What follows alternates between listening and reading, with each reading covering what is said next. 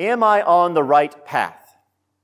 Surely you've asked yourself that question before, and not just while hiking through unfamiliar woods, though certainly in those cases. I did quite a bit of trail hiking as a kid, and my father often took me and my twin brother camping in different parts of Texas, Tyler, Mineral Wells, Glen Rose, and other places as well.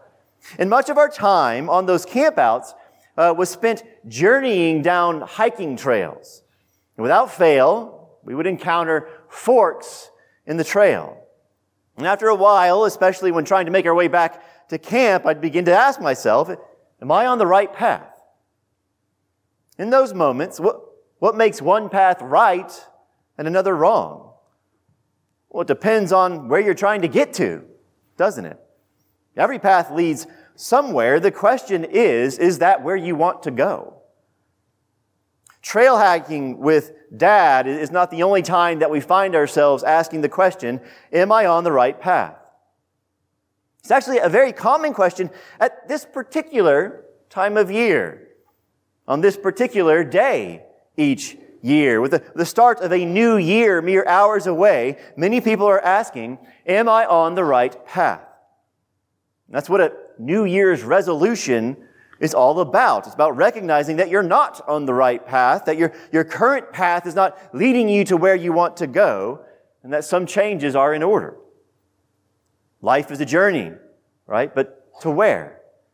Where is your path taking you? Where do you want to go? With those questions, we begin our study of 1 Peter. I invite you to turn with me to 1 Peter chapter 1, verse 1. You can find it very near the end of the Bible, specifically on page 232 in the second half of the Pew Bible. 1 Peter chapter 1, verse 1, beginning with the first two verses. Hear the word of the Lord to you. Peter, an apostle of Jesus Christ, to those who are elect exiles of the dispersion in Pontus, Galatia, Cappadocia, Asia, and Bithynia, according to the foreknowledge of God the Father, in the sanctification of the Spirit, for obedience to Jesus Christ, and for sprinkling with His blood, may grace and peace be multiplied to you. Let us pray. Father, as we come to Your Word this morning, may Your grace and peace be multiplied to us in our hearing. Bless the preaching of your word. In the name of Jesus Christ we pray. Amen. Well, upon opening any letter, whether scriptural or otherwise, we ask ourselves the same set of questions. Who is the writer? To whom is he writing? When did he write and why? Well, the writer is Peter, an apostle of Jesus Christ, it says. We know Peter. He's one of the first disciples of Jesus Christ, called by Jesus to leave his fishing business to follow him. Peter, who spent the next 2 to 3 years of his life traveling around Israel and beyond with Jesus. Peter, who was appointed as one of Jesus' 12 apostles during those 2 to 3 years. An appointment which then continued after Jesus' death and resurrection and ascension, as the apostles were entrusted with the message of the gospel, and they were commissioned by Jesus to oversee the spread of that gospel throughout their lifetimes. So Peter writes here with apostolic authority. That's the who, but to whom is he initially writing? It says, to those who are elect exiles of the dispersion in Pontus, Galatia, Cappadocia, Asia, and Bithynia. Well, that's a mouthful. What does that all mean? Well, the where is more straightforward than the who. A little map here. You can see Pontus, Galatia, Cappadocia, Asia, and Bithynia. In the top right there. They're not cities, but rather regions of the Roman Empire at that time. Together, they were constituting most of the landmass known as Asia Minor, today known as Turkey. You can see Africa to the southwest there, the Mediterranean, Egypt and Palestine to the southeast, Asia Minor in the northeast. Based on something that Peter writes at the end of the letter, we suspect that he had made his way all the way up to Rome in the northwest there, the top left corner, and that he's writing to them from there.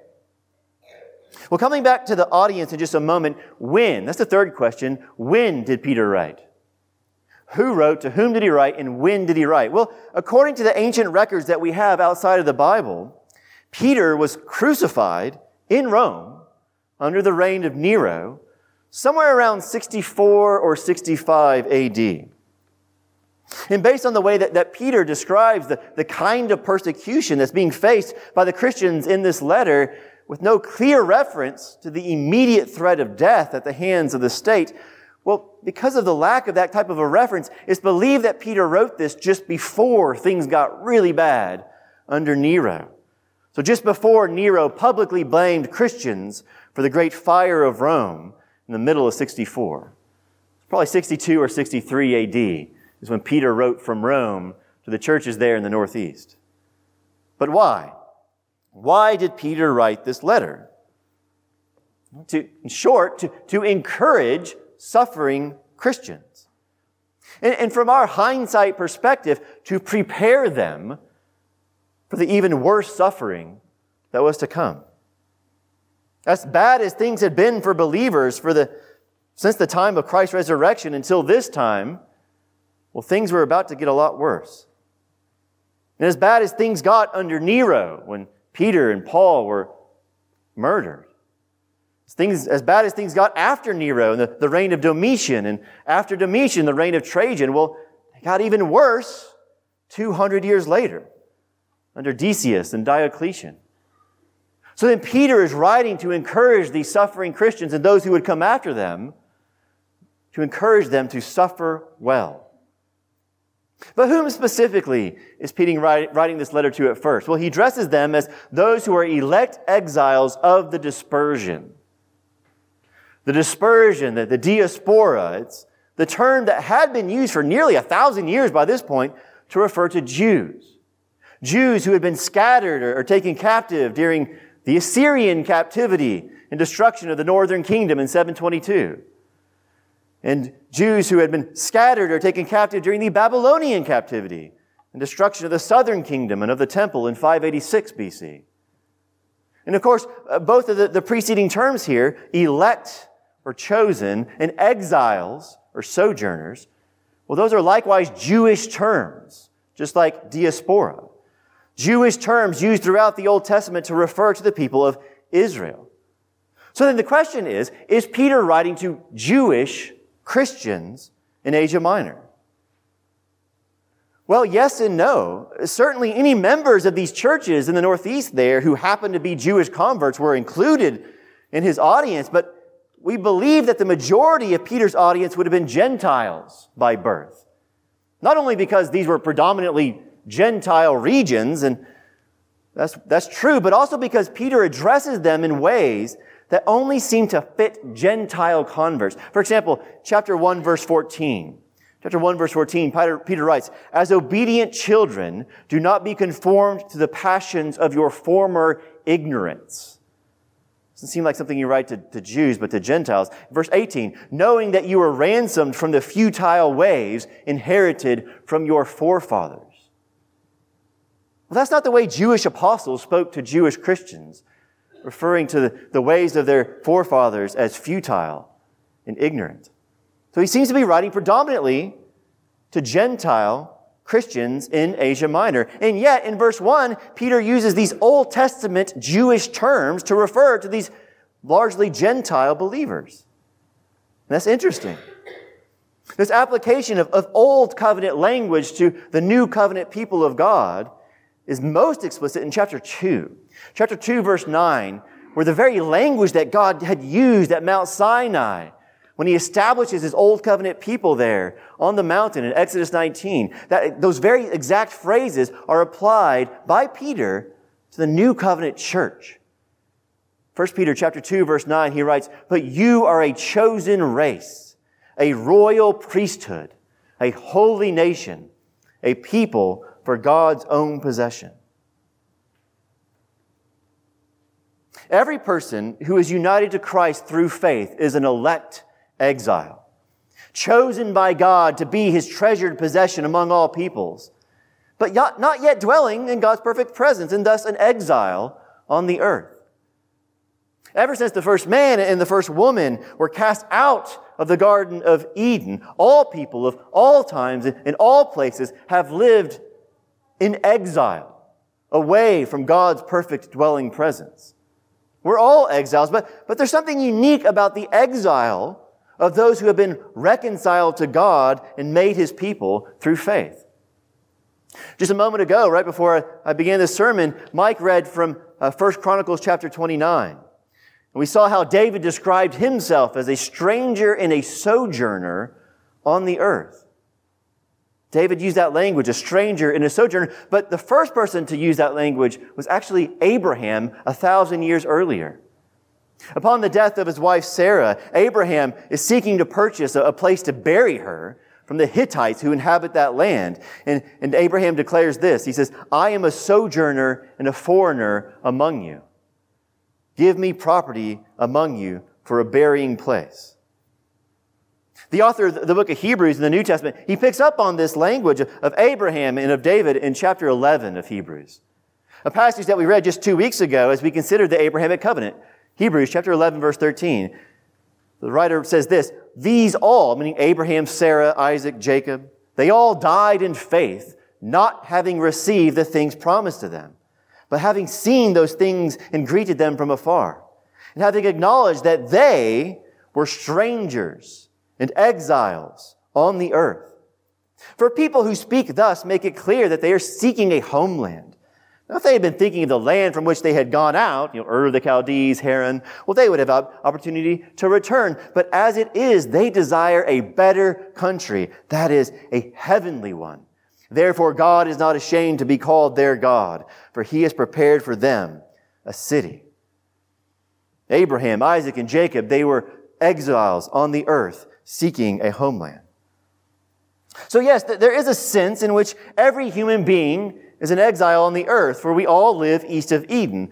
But for those who have been reconciled to God through faith in His promises, well, there's an even greater sense in which we understand ourselves to be exiles, because we know what God has prepared for us. We know that we already possess an eternal citizenship in heaven, that this world is not our home. Knowing that makes us even more so exiles on the earth. Secondly, we no longer fit in with this sin-cursed world. Knowing that this world is not our home, we no longer sinfully seek satisfaction in it the way we once did. We've been made new, prepared for the holy city to come. And thirdly, we are exiles on the earth because the world recognizes all these things about us. The world does not like this. It not only treats us as strangers, but it treats us as enemies. We are elect exiles, dispersed throughout a world that is not our home. And this is a very critical perspective to have in resisting the cultural pressure to live contrary to God's designs for our lives. It's one of the primary emphases of this letter. So much so, I was tempted to title this series, Pilgrim People. Pilgrim People. With our time on earth being a temporary pilgrimage as we journey to our eternal home. That's true. That's a major emphasis of the letter, but that can be easily misunderstood. We need to guard against fixating on our hardships. We need to guard against viewing our hardships as a means of earning our salvation as we journey to heaven. Peter's about to explain that while the hardships we face, they do test and they do strengthen our faith, well, our earthly pilgrimage is not ultimately about qualifying ourselves for heaven. That's the self-centered view of man-made religion. It simply views your life as all about you, all about your quest to finally make it to heaven. But that's not what Peter is saying. So rather than simply titling the series Pilgrim People, I've titled it Pilgrim Priests, as this captures both the first and the second main emphasis of Peter's letter. That our earthly pilgrimage is not about securing our own salvation. That's secured through faith. No, our earthly pilgrimage is about helping others to secure theirs, encouraging them to remain steadfast along the way. Going back to that key verse, chapter 2, verse 9, read the second half this time. He says, "You are a chosen race, a royal priesthood, a holy nation, a people for his own possession. Why? That you may proclaim the excellencies of him who called you out of darkness into his marvelous light. That's the purpose of your pilgrimage, to proclaim the excellencies of him who called you out of darkness into his marvelous light, to bring others into this new covenant community as they join us on this pilgrimage to heaven. We are pilgrims and priests, agents of reconciliation, a mediating presence on earth. Our identity as pilgrims, it emphasizes our distinctiveness from the culture around us, while our identity as priests emphasizes our ministry to the culture around us. Pilgrims emphasizes distinctiveness from the culture. Priests emphasizes our ministry to the culture. We are pilgrim priests. Peter's going to further flesh out both of these concepts, both of these identities throughout the letter. Well, that's all from verse 1 of the letter. I'll greatly pick up the pace now to make it through 11 more verses in our time together today. Looking at verse 2, notice the role of each person of the Trinity in these next three phrases of verse 2. Each of these phrases modifies the adjective elect in elect exiles. Peter is saying to his readers and to us that we are elect, verse 2, according to the foreknowledge of God the Father. According to the foreknowledge of God the Father. Foreknowing is more than simply foreseeing or knowing in advance. The language of knowing in Scripture, it regularly communicates an intimate knowledge, close relationship. God's foreknowing is his choosing to set his covenant love upon a person to make them part of his covenant people, according to the foreknowledge of God the Father. Next, we are elect in the sanctification of the Spirit, or through, by means of, the sanctification of the Spirit. Now, the word sanctification, it can be used to refer to our ongoing growth in godliness. That's how we usually use the term sanctification, right? Our ongoing growth in godliness throughout our earthly pilgrimage. But the word sanctification in the Bible, it can also refer simply to our conversion. The moment that we are brought into a covenant relationship with God our Father. The moment we are set apart from the world as one of His people. And with the way the phrase sanctification is being nestled here between the Father's relational foreknowing and the Son's sprinkling with His blood, well, sanctification here in chapter 1, verse 2, it most naturally refers to the Spirit's work of conversion. The Spirit's work of bringing about the new birth, as we'll talk about in verse 3. And finally, we are elect according to the foreknowledge of the Father, in the sanctification of the Spirit, for obedience to Jesus Christ, and for sprinkling with His blood. Again, as with the language in the previous phrase, the language of sanctification, in this context, the language of obedience to Jesus, it most naturally refers to obedience to the call of the gospel. What the Apostle Paul calls the obedience of faith. The obedience of faith which results in being sprinkled with the blood of Jesus. That language of being sprinkled with His blood, it calls to mind the language at Mount Sinai, where the people of Israel were sprinkled with the blood of God, His covenant, as He made them His covenant people. Exodus 24, verse 8. So Father, Spirit, and Son. The Father purposes the salvation of His people. The Son accomplishes the salvation of His people. The Spirit applies that salvation to His people. And finally, the end of verse 2, halfway through the sermon, we reach the formal greeting. May grace and peace be multiplied to you. May grace and peace be yours in abundance. But what does that mean? What is this blessing of grace? Well, finally getting to the outline, we're going to use the remaining verses to briefly consider three of the main gifts of grace. The first being the greatest of all gifts, the one that we've been focusing on this entire time, the gift of salvation. Grace be multiplied to you in salvation. God's saving grace.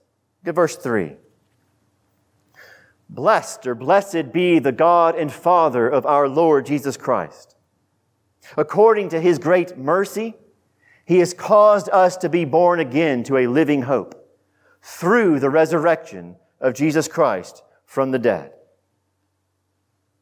So through the death and resurrection of the one true Son, God the Father has made us His sons and daughters. He has caused us to be born again, with the emphasis being that we can no more take credit for our second birth any more than we can take any credit for our first birth. The point is that salvation is all of grace, saving grace. And ours is a living hope, he says.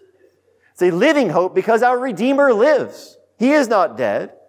And so because our Redeemer lives, that He's been raised from the dead, we know that His sacrifice in our place has been accepted. So it's a living hope. It's a living hope because it bears the fruit of a transformed life, something Peter's going to spend a whole lot of the letter fleshing out. And what is it for which we hope with this living hope? What is our confident expectation? Verse 4. He's caused us to be born again to a living hope, to an inheritance that is imperishable. It cannot end. It's undefiled. It cannot be corrupted. It's unfading. It cannot lose its luster. It is kept in heaven for you, so it cannot be lost. See what Peter's doing here as he writes to these suffering Christians and those who will come after them and suffer even more. Peter's primary way of encouraging suffering Christians is to direct their gaze beyond their earthly pilgrimage and on to their heavenly home. In whatever trials and hardships we face in this life, we too must be reminded to lift our eyes to the glorious inheritance that has been promised to us by God's saving grace. This is the only way to have joy amidst suffering. Look to the inheritance that cannot be taken away. Peter continues, it's an inheritance that is kept in heaven for you. Verse 5, who by God's power are being guarded through faith for a salvation ready to be revealed in the last time. It's kept in heaven for you, who by God's power are being guarded through faith. So not only is the inheritance that has been promised to you being kept and guarded by God, but you are being guarded by God's power through faith. This bleeds into the next point, about the grace of steadfastness in the face of trials, about God's sustaining grace. You see, when we doubt our power to hold fast to God in the difficulties that we face or that we think lie ahead, when we doubt our power to hold fast to God, we are comforted in knowing that He is the one who is holding us. He will sustain the faith of those who have trusted in His Son. Nothing can separate us from the love of God in Christ Jesus our Lord. Romans 8:39. Neither tribulation, nor distress, nor persecution, nor famine, nor nakedness, nor danger, nor sword. Romans 8:35. Our eternal inheritance is secure, and this is a comfort in our difficulties. Grace be multiplied to you in steadfastness. Verse 6. He says, in this, that is, in your understanding of these matters about your certain and sure salvation, for this reason you rejoice. In this you rejoice, though now for a little while, if necessary, you have been grieved by various trials. Notice how encompassing this descriptor is, various trials. What Peter says here not only applies to persecution faced for the name of Christ. It applies to that, but as in James chapter 1 that we studied not too long ago over the summer, we're talking about steadfastness amidst trials of various kinds. Steadfastness amidst all forms of hardship faced during our earthly pilgrimage. They can all be endured with joy, rejoicing in our salvation. That's the supernatural power of sustaining grace. That's the supernatural power of grace for steadfastness. No matter how long a life you live here on earth, no matter how marked it is by suffering, your time here on earth is but a little while, he says, in comparison to eternity.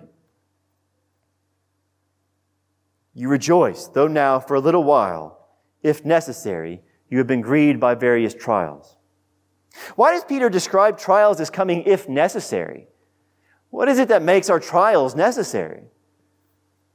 Well, one obvious response is we still live in a fallen, sin-cursed world, so everyone necessarily experiences suffering on this side of heaven. Well, okay, but there's still the question of why God allows any given trial, especially for those who have been redeemed by the blood of the Son. And even more pointedly, why does God allow the unique sufferings that Christians face for their faith in following the Son? It's obvious why the life of a pilgrim priest necessarily invites hostility from others, right? Even apart from the words that we speak, our transformed lives, just the nature of our transformed lives, as we live different from the culture around us, it suggests to others that there's a different way to live. It suggests to others that there's a better way to live. Our lives call out to others that they are on the wrong path, and people don't like that. Especially once we then make it plain with our words that Jesus alone is the way, the truth, and the life. That no one comes to the Father except through Him, repenting of their sin and trusting in Him for forgiveness. So we understand the world's hostility toward pilgrim priests, but the question still holds, why does God allow it? Why does God allow His redeemed people to suffer as they serve Him on the earth, journeying to their eternal home? Well, no doubt God could give a myriad of explanations for the nearly countless ripple effects associated with any specific trial that you face. There's a myriad of explanations. And no matter how intense the suffering may become, we must never demand those explanations. God is never answerable to us for what He permits. We are always answerable to Him for how we respond. But one thing we can be certain of is that one of the purposes of God in every trial we face is to further purify us by it. Like the fire that is used to burn away the impurities in precious metals. As Peter continues, that's the metaphor he uses. He says, you have been grieved by various trials, verse 7, so that the tested genuineness of your faith, more precious than gold that perishes, as everything on earth perishes, though it is tested by fire. May the tested genuineness of your faith be found to result in praise and glory and honor at the revelation of Jesus Christ. That is, at His return on the last day. Verse 8, though you do not see Him, though you have not seen Him, you love Him. Though you do not now see Him, you believe in Him and rejoice with joy that is inexpressible and filled with glory, obtaining the outcome of your faith, the salvation of your souls. It's clear he's saying that the testing of our faith through trials, it strengthens our faith. Much like winds and droughts can force the roots of a tree to grow deeper and stronger, making it stronger, trials force our faith to grow deeper and stronger. And this reveals both to us and to others that Christ is more precious to us than anything else. It reveals to us and to others that He is more precious as we grow in longing to be with Him and to see Him face to face. So then our trials, Peter's saying, our trials bring glory to God. Our trials bring God glory in the transformation, the purification they cause within us. Our trials bring God glory in the way that He supernaturally sustains us and comforts us through those trials, proving His promises to be true. And God glorifies Himself in our steadfast worship and delight in Him despite those trials. So may grace be multiplied to you in steadfastness in the trials that you face. May grace be multiplied to you for your good and for His glory. Finally, verse 10. Concerning this salvation of yours, the prophets who prophesied about the grace that was to be yours, in the Old Testament, the prophets who prophesied about the grace that was to be yours searched and inquired carefully, inquiring what person or time the Spirit of Christ in them was indicating when He predicted the sufferings of Christ and the subsequent glories. So a few things to work through in these two short verses. First, recognize the consistent witness of the apostles, that it was the Holy Spirit, the third person of the Trinity, who inspired the writers of the Old Testament, just as he inspires the writers of the New Testament. For example, Peter, in his second letter to them, in 2 Peter chapter 1, he'll say this, "No prophecy was ever produced by the will of man, but men spoke from God as they were carried along by the Holy Spirit." It's the Holy Spirit that inspires and breathes out Scripture. So that's the Spirit of Christ who was in them foretelling the sufferings of Christ and the subsequent glories. But where specifically were the sufferings of Christ foretold in the Old Testament? Where do we find that? Well, Peter leaves it to us to search that out for ourselves. But, of course, the clearest examples of teaching about the suffering of the coming Christ are Isaiah 53, Psalm 22.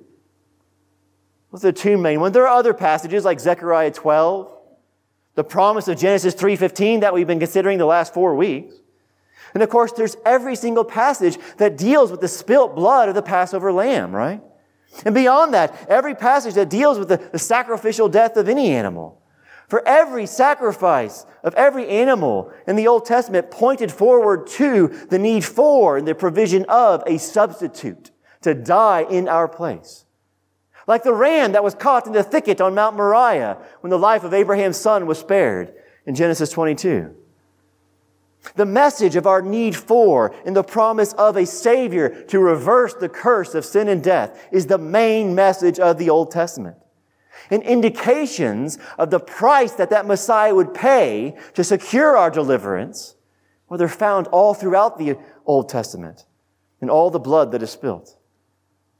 But notice what else Peter's saying here that the Old Testament prophets wrote about. Again, verse 10, he says, "Concerning this salvation, the prophets who prophesied about the grace that was to be yours searched and inquired carefully." What is the grace that was to be yours?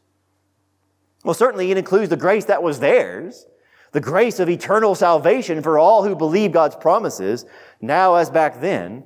It includes that, but it certainly includes the unique blessings that we enjoy, the unique blessings of being able to look back on Christ's life, death, and resurrection. See, things are much clearer on this side of Christ's coming. That's a unique grace for us. The fulfillment of all those ancient promises that the prophets wrote, the fulfillment of that breeds confidence in us as we look back at the life of Christ. It breeds confidence that God will ultimately fulfill the rest of His promises as well. And that's a unique grace that is ours, that was not theirs. But the Old Testament prophets, they had more to say about the age in which we now live than just that. It wasn't just that we'd be able to know the Messiah and understand more fully what He did and how He brought salvation. It's that, but there's more. Think about the emphasis of Peter's sermon at Pentecost in Acts chapter 2, the first sermon preached by a Christian. As Peter explained what was taking place from the Old Testament, Peter's concluding words of Acts chapter 2 sermon are these. He says, "Repent and be baptized, every one of you, in the name of Jesus Christ, for the forgiveness of your sins, and you will receive the gift of the Holy Spirit. For the promise of the Holy Spirit is for you and for your children and for all who are far off, everyone whom the Lord our God calls to Himself." It's about the gift and promise of the Holy Spirit. We live in the age of fulfillment, the age of the Spirit, when everyone who is a true member of God's covenant community receives the promised Holy Spirit. The Spirit to empower obedience and steadfastness and service of God. See, that was something that was not true of the Old Covenant community. It's something that prophets like Moses bemoaned, that they had not all been touched by the Spirit of God, and he wished that they would. Well, that was foretold that in the New Covenant community, anyone who's part of the covenant by faith has that promised Holy Spirit. Notice how our final verse, verse 12, explicitly draws attention to the Holy Spirit sent from heaven. Verse 12, Peter says, "It was revealed to them," the Old Testament prophets, "it was revealed to them that they were serving not themselves, but you, in the things that have now been announced to you through those who preach the good news to you by the Holy Spirit sent from heaven, things into which angels long to look. Well, that's my final point. Grace be multiplied to you in spirit-filled living. Grace be multiplied to you in salvation, in steadfastness, and in spirit-filled living. Not just saving grace and sustaining grace, but sanctifying, empowering grace be multiplied to you. The grace to preach the good news to others, that they too may be saved. The Old Testament prophets, the Old Testament saints, all those who believed in the promises of God by faith, they longed for what we have now received, the Holy Spirit. And notice that it's not just that these Old Testament prophets wrote about us. That's not just that they wrote about the age of fulfillment, the age of the Spirit in which we now live. They wrote for us. It says they were serving not themselves, but you in having written these things down. Beloved, the Old Testament was written for you. Do not neglect the first 3/4 of your Bible. As I often say, it takes a whole Bible to make a whole Christian. It takes a whole Bible to make a whole Christian. As the Apostle Paul wrote in 1 Corinthians 10, verse 11, with regard to the events of the Old Testament, he says, now these things happened to them as an example, but they were written down for our instruction, on whom the end of the ages has come. The Old Testament was written for us, primarily. Romans chapter 15, verse 4, Paul writes, for whatever was written in former days was written for our instruction, that through endurance and through the encouragement of the Scriptures, we might have hope. Do you find that you need encouraging in your trials? Do you find that your hope needs strengthening? Do you find yourself wondering if you are on the right path? Well, at the start of a new year, consider making a resolution. Resolve to daily search and inquire carefully what God is doing in the world that He has made. Daily search and inquire carefully what God has been doing since the creation of the world, what He's doing in and through your life now, what role He would have you to play, and in what ways you need to alter your path. Resolve to daily search and inquire carefully all that God has revealed in His Word. Things that earlier prophets longed to know. Things revealed to us, for us. Things now available to every single English speaker in their own language. Things broadcast over the air and available at your fingertips at any moment. Searchable and listenable and paired with any number of study notes. How can we neglect so great a gift of God's grace? Let us pray. Father, we thank You for the gift of Your Word. Lord, use Your Word daily to correct our path. Use Your Word daily to sanctify us, to purify us, to transform us. Use Your Word daily to empower us in our role and in our responsibilities as pilgrims and priests on the earth. Lord, bless the preaching of Your Word. In the name of Jesus Christ we pray. Amen.